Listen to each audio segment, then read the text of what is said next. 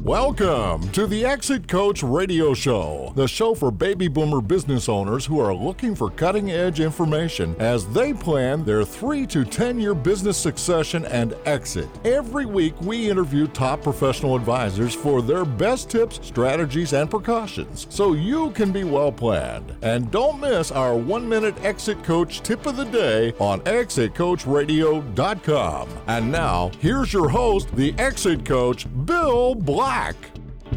Well, hello. Thanks for joining us today. Really happy that you're here. I want you to grab a pen and a pad because you're going to want to take some notes. Our first guest today is Lawrence or Larry Bell, and Larry's with a firm called Advisors LLC. And for many, many years, Larry's been known as the go to person for ideas that might not be available through your typical advisor group. Today, we're going to focus on the new tax law and how it's affecting nonprofits. Larry, welcome to the show and thanks for joining us again.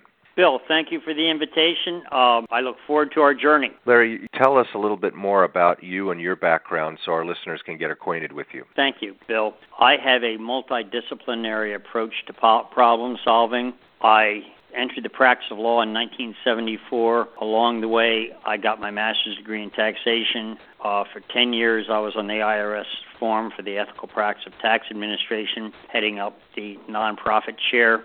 I left private practice in 1997, went in house with a client, have received patents on business method patents, and since 2003 have been consulting with lawyers, accountants, those people that I used to be in competition with. Now they bring me in when they don't have a straightforward linear answer and we solve the problems together. All right, now you have some exciting takes on what's happening with nonprofits. Tell us about some of the things you're seeing as, as potential planning opportunities for um, executives uh, and for nonprofits. This was an overnight success. It took 20 years to do. Back in the early aughts, there were in trying to get more money in, the corporations, publicly held companies, were required to not deduct compensation to the top five employees if it was over a million dollars.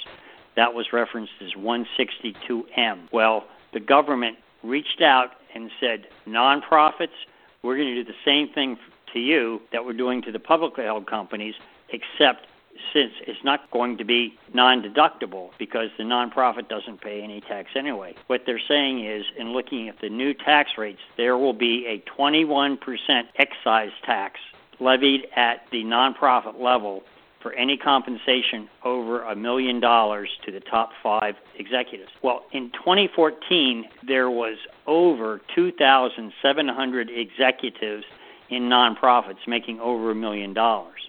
So, as in any provision, there's always carve outs and exclusions. And I started tracking in the 1990s the provision as an exclusion or a carve out under 457F. We've talked about this before, and I actually you you provided me with a great interview where I walked through how you can use a bona fide death benefit plan to avoid the deferred comp limitations of the nonprofit rules of 457F.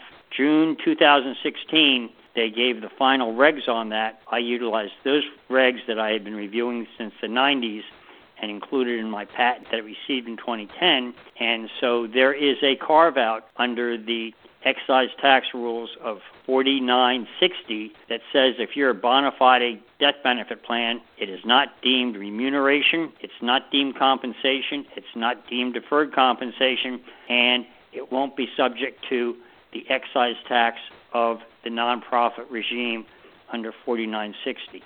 So there is still a way to avoid the excise tax and defer the income tax without risk of forfeiture for these nonprofits. By way of a brief example, I'm working with a very large nonprofit up in Cleveland, and they have a 53 year old executive who is making many millions of dollars. He's the CEO.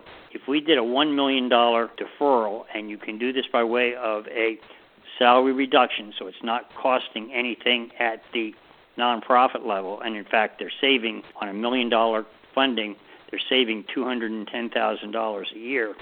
We do that for 10 years, and then the executive can pull out distributions of 771,000 a year for 15 years, and the nonprofit, by complying with the bona fide death benefit rules, will be saving 3.9 million dollars.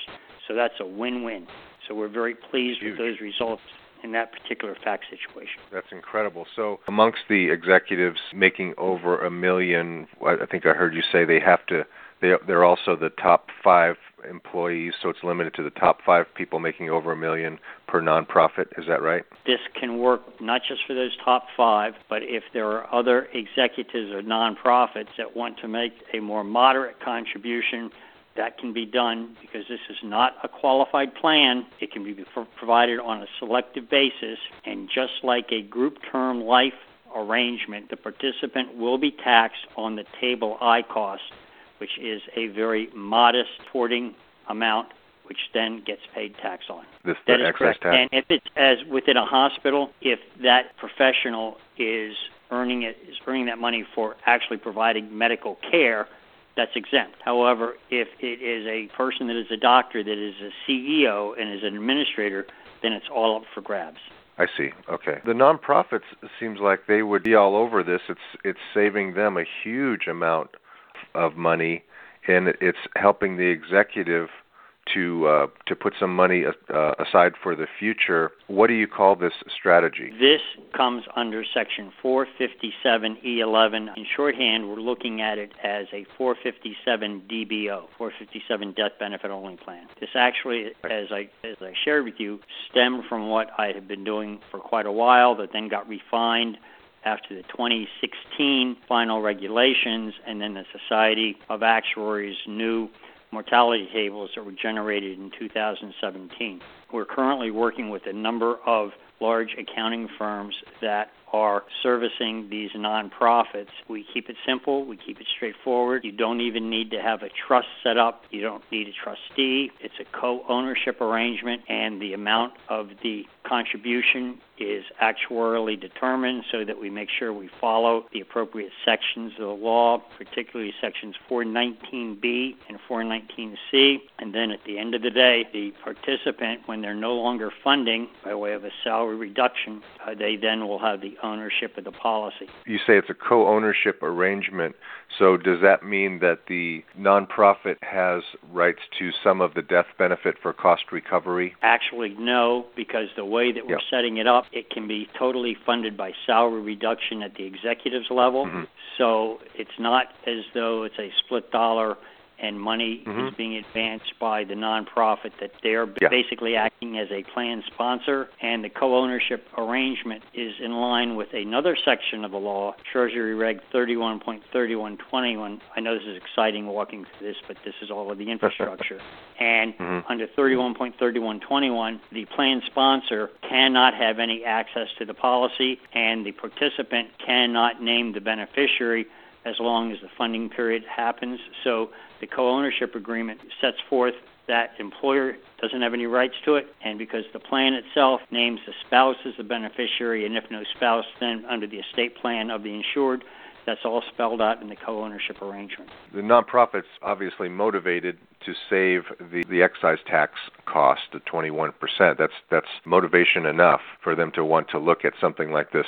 Is this in the in the world of alternatives? Is there anything to compare this to, or is this this the one and only way to go for this type of a of a excise tax savings? This is one of a couple. However, when you spreadsheet the other the other two choices would be a 457F plan, but there is then a mm-hmm. risk of forfeiture, and that asset then is on the books of the operating company of the nonprofit. So that, that means that the executives, the creditors of the nonprofit, can go after that asset. The CEO doesn't want to see that happen. That and at the termination of the funding of a 457F, there is then a taxation of all of the monies, even though they not, may not be taken out. That is not necessarily the case with the 457E11. And then the third choice that we see is a cash balance plan under um, under another provision of the law, and the 457 uh, cash balance plan. Those monies go against the million dollar ceiling, so It's not as attractive, though it is uh, something that can be considered. Everyone feels that their children are the best and the brightest, so sure, I lean in supporting using the 457E11. However, one size does not fit all, and this is why the executive, together with the board of directors of the nonprofit, should work with their advisors to make sure that what they're doing uh, meets the needs and are also compliant. Excellent.